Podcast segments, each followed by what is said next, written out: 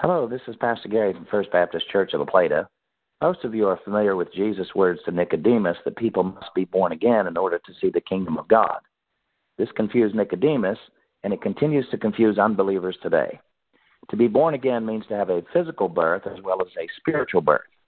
I read a story last week about an unborn baby that was determined to have a medical issue, so doctors decided to birth the baby by cesarean section, perform the necessary operation, then replace the baby inside the mother's womb for a subsequent birth at the end of the gestation period.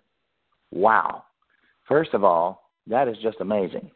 Second, why would doctors do this for a valueless clump of cells?